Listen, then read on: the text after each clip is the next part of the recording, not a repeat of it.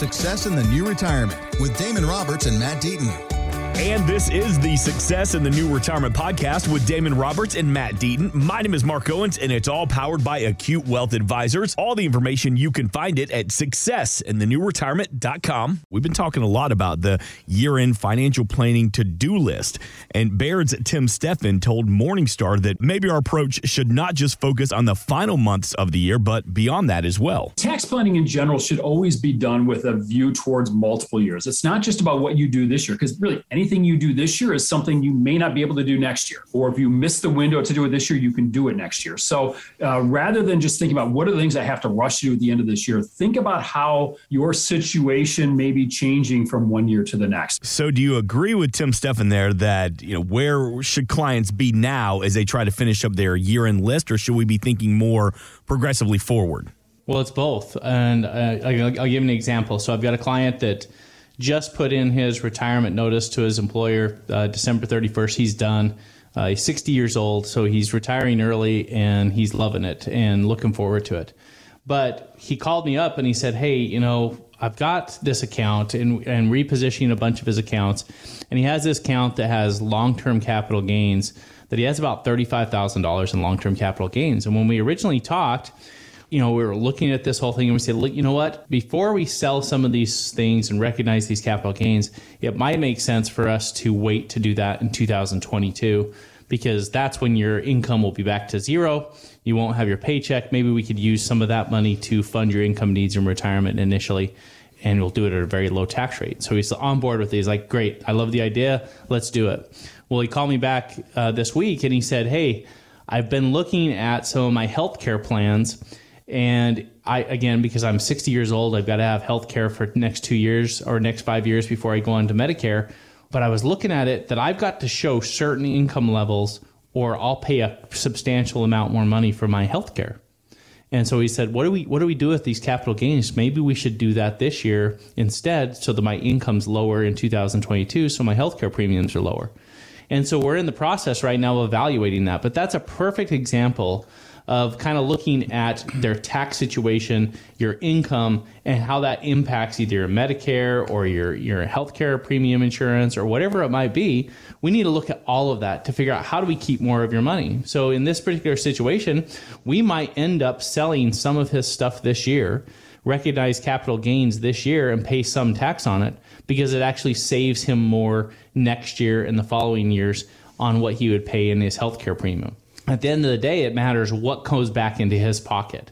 But that's a more comprehensive look at how we're looking at taxes, income, all your expenses, and trying to create a plan that's efficient in all of those areas. Now, if, if he wasn't paying attention to that, if I hadn't talked to him about these different tax situations and things that were happening, what would happen? Well, next year we'd sell those capital gains. He'd then get a letter saying, oh man, your healthcare premiums are going to this level.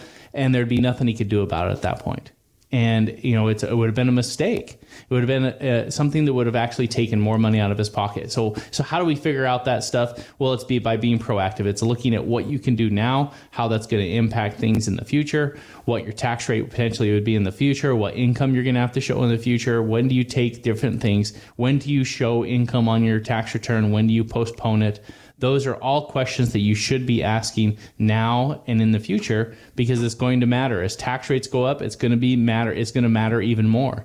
It's critical that people are paying attention to their taxes, and if and I, it, it's shocking to me how many people come into my office that called in from the radio, came into one of our workshops, got a referral from us, and their financial advisor doesn't talk to them about their taxes and what they could be doing to be more efficient right now. Why don't uh, they? Why why don't more people I, put I that at the know. top of the list? I, I, don't know. It's like the advisor is just like, well, I'm, I'm over here. I'm in charge of just managing your money, and they don't care about the rest. Well, I could go get a client a 10, 15, 20% return, but if Uncle Sam takes a good chunk of that, what does it matter? Right? If I could have done it better, if I could have got that 15, 20% return, but then also done some tax planning so that they got to keep most of it, that's what matters to the client. And so I don't know why financial advisors don't look at the tax part of it because it is a critical piece that a lot of people are missing. I would say that, that the likelihood and, and from experience, it's because, like Matt was saying, they're just looking at what money they're managing. And that's a big difference between what we do here at Acute Wealth Advisors is we're a comprehensive firm that is looking at the entire picture. We're looking at assets like Social Security or pensions, things that we're not managing that we don't make any money on, but we understand are an important part of the overall puzzle. Mm-hmm. right? Um, you know, capital gains is something that has been a hot topic that they're looking at cha- raising the capital gains, which is something that that I can't control, you can't control, but that is going that, that's out there. And if capital gains goes up, you know people that are sitting on rental homes or other assets that they're thinking they're going to sell later if they pay 40% in capital gains versus 15% now that's a huge difference. And so we're we're talking about those types of things with clients as we look at and we talk about you know you've got this property here you know and, and rental property especially with real estate and the way it's been going recently. I've had several clients that have had some rental properties that don't really produce as far as income you know producing 3% or less based on the equity they have in their home. It's not a great investment, but because of the increase in in housing and things, their their property values have increased significantly. And so we're looking at that more like a stock and saying, wow, it's really appreciated. How do we capture those gains and how do we keep more of them in our pocket? Should you be looking at whether or not you should liquidate that property right now and pay the tax at a very low rate and then put that equity to work and capture it? So that's, you know, that's an, another example of conversations that we're having. And the answer depends on the person, yeah. right? There's no specific right answer, but looking at it and understanding what are my options so that you have options so that you don't just, you're not just caught like, oh my gosh, I got to pay this capital gains I wasn't expecting at, you know, whatever rate. Well, I'll give another example. Again, Damon and I look at being an advisor saying, look, how do we benefit our client the most? And there's going to be advice and direction that we're going to give related to Social Security taxes that does not put more money in our pocket. It's not how our firm generates revenue.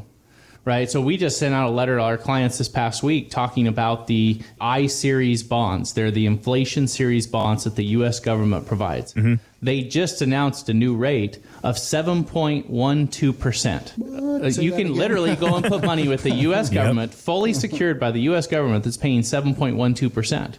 So we sent out an email to them and said, hey, if you're not aware of this, if you have money sitting in cash, if you have money sitting in a CD or a savings account, and you want to make 7% instead of nothing, go follow this link and go and put some money into these I series bonds. And I had one client call me up and said, Hey, Matt, can you help me do this? And all this. And I said, Hey, unfortunately, again, this isn't something that we can offer to you. It's not something we charge a commission or you know make some sort of uh, sell by doing this. We just pass this information on. Follow that link, and you'll you'll see how easy it is to go and invest some funds into that. And he was like, "Serious? Like, like you don't make I any mean, money off this?" You know, and I was like, "No. Again, we, this is just something we saw that we thought you would benefit from. So, so take advantage of it." It is weird though that Matt's going golfing on him today. yeah, I mean, yeah. thanks for I, I owe you big time. Right? So, no, but but so bottom line is we're trying to do that type of stuff for our clients because at the end of the day, if we can build your wealth and have you save more money and put more money back in your pocket in whatever fashion it might be that's what you're hiring us to be. That's why you're asking us to be a true fiduciary, a good financial advisor that's looking at everything as a whole. And if there's an opportunity, we're going to pass it on. Yeah. And it, bottom line is that benefits our clients, which in turn, you know, makes them happy, and they're happy that we're on they're on their team as we build out their financial plan. It was announced earlier this week that 6.2 percent. That's what inflation surged to in October the biggest surge in more than 30 years. So, Damon, Matt, break that down for me. What does that mean? A 6.2% surge in inflation? Well, basically, it means we're paying a little over 6% more for stuff today than we did one year ago. So, again, inflation had spiked earlier this year. It kind of climbed up, it fell back down, and then we had just this spike here in October um, when these numbers came out. And so people kind of say, okay, well, what does that mean? Number one, it means you're definitely paying more for stuff when you go to the grocery store, when you go buy stuff on Amazon, when you go to the car dealership, gas pump, all of that stuff is higher. The question is, is how long is it going to remain that way? Mm-hmm. And that's the big question. So you go and look at what the economists think. Most economists believe that it's actually going to go a little bit higher between now and, and the first quarter of next year. but then they expect it to start coming down as we get some of these supply chain issues under control. But it means that there's issues with getting goods and services to people. And so that's happens by a lot of reasons. That can be you have, you know, supply chain issues like you got a bunch of ships in the port. We know that's an issue. Mm-hmm. It could be that, you know, there's a labor shortage. We know that's an issue. It could be the fact that people are feeling really good about the amount of money they have and their income and they're spending more. That is a fact too. So, uh, you know, it's a combination of a lot of things. And a lot of it gets into politics. A lot of it gets into just the state of our economy. A lot of it gets into how much stuff we, we import from other countries instead of manufacturing here in the United States. All of that goes into this. But bottom line, when it comes down to you and your retirement, it just is that wake up call to say, look, so let me give an example. I've got a client that works for the state of Arizona and they will have an ASRS pension. Well, one thing about the ASRS pension is when it is underfunded, which it currently is, there are no pay raises, no inflation increases when you turn on that income stream. So, for all those people that are out there listening that have a, an ASRS pension, an Arizona State pension, mm-hmm. they're not getting a pay raise next year, even though things went up by five, six percent this past year right? And so that means their dollars, what what they had in their retirement accounts, what what comes in in their paycheck each month is going to be less. And so what we have tried to do with this client that has this pension is we're we're talking to them about that. And we're saying, look, again, you're going to have this great pension and you're going to be ahead of the game in a lot of cases. You're going to have pension, you're going to have social security. But what we know about those two things is they're not going to grow as fast as inflation is growing. So we need to have a plan for how we're going to supplement your income five years from now, 10 years from now, when a gallon of milk is no longer, you know, 250, it's, you know, four bucks. When mm-hmm. a gallon of gas is no longer, you know, $3 or $4, it's $5. Those are facts. You can go back through history and look at what things were, what prices were in the 80s and the 90s, and we pay more for goods and services today than we did then. So you need to make sure your money and your paycheck in retirement is growing as well again, these numbers don't matter to a lot of people. They kind of like, what does that even mean? You know, I go to the gas pump, I can see it. Okay, I understand a little bit about that.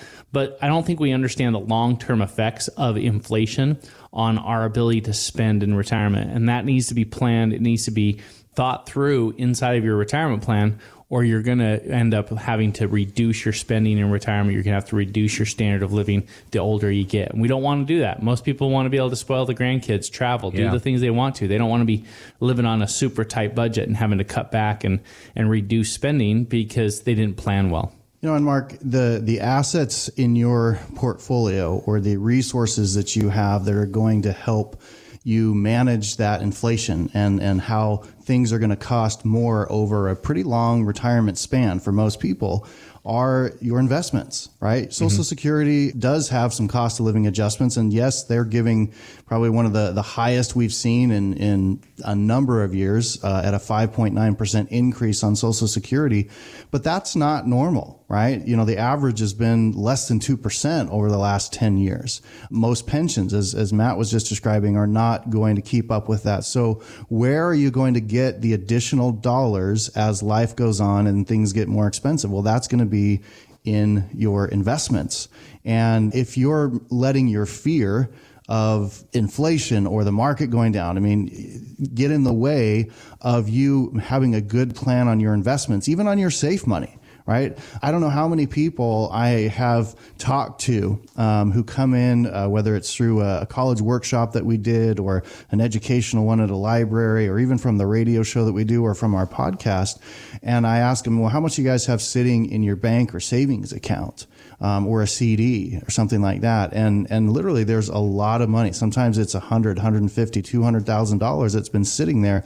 And usually, the question is, is okay, you know, what's the purpose of this? Is it temporary? And and a lot of times it's well, I'm just waiting. I have this fear, right? I have this fear that the markets are going to crash because they're so high, or and they're kind of an Eeyore type mentality of the sky is falling and everything stinks, but in reality they are they are losing money. They're they're losing purchasing power. And so having a good plan on on your investments and and understanding how that's going to fluctuate some of them that are going to have more risk and are, are designed for growth that you're not going to touch for a while uh, your safer money that's at least earning three four or five percent so that your investments can make up the difference as time goes on uh, of those other assets that are not going to keep up with inflation thanks for listening. Want more from Damon and Matt? Check out successinthenewretirement.com. And while you're there, drop us an email with your questions. Investment advisory services offered through Acute Investment Advisory, LLC, a registered investment advisor. Insurance and annuities offered through its affiliated company, Acute Wealth Advisors, LLC. Tax and or legal advice is not offered by either company or their affiliated companies. Consult with your tax and legal professionals for guidance on tax or legal matters. The information presented should not be viewed as personalized investment advice. All expressions of opinion are subject to change. We are not affiliated with nor endorsed by the Social Security Administration or any other government agency.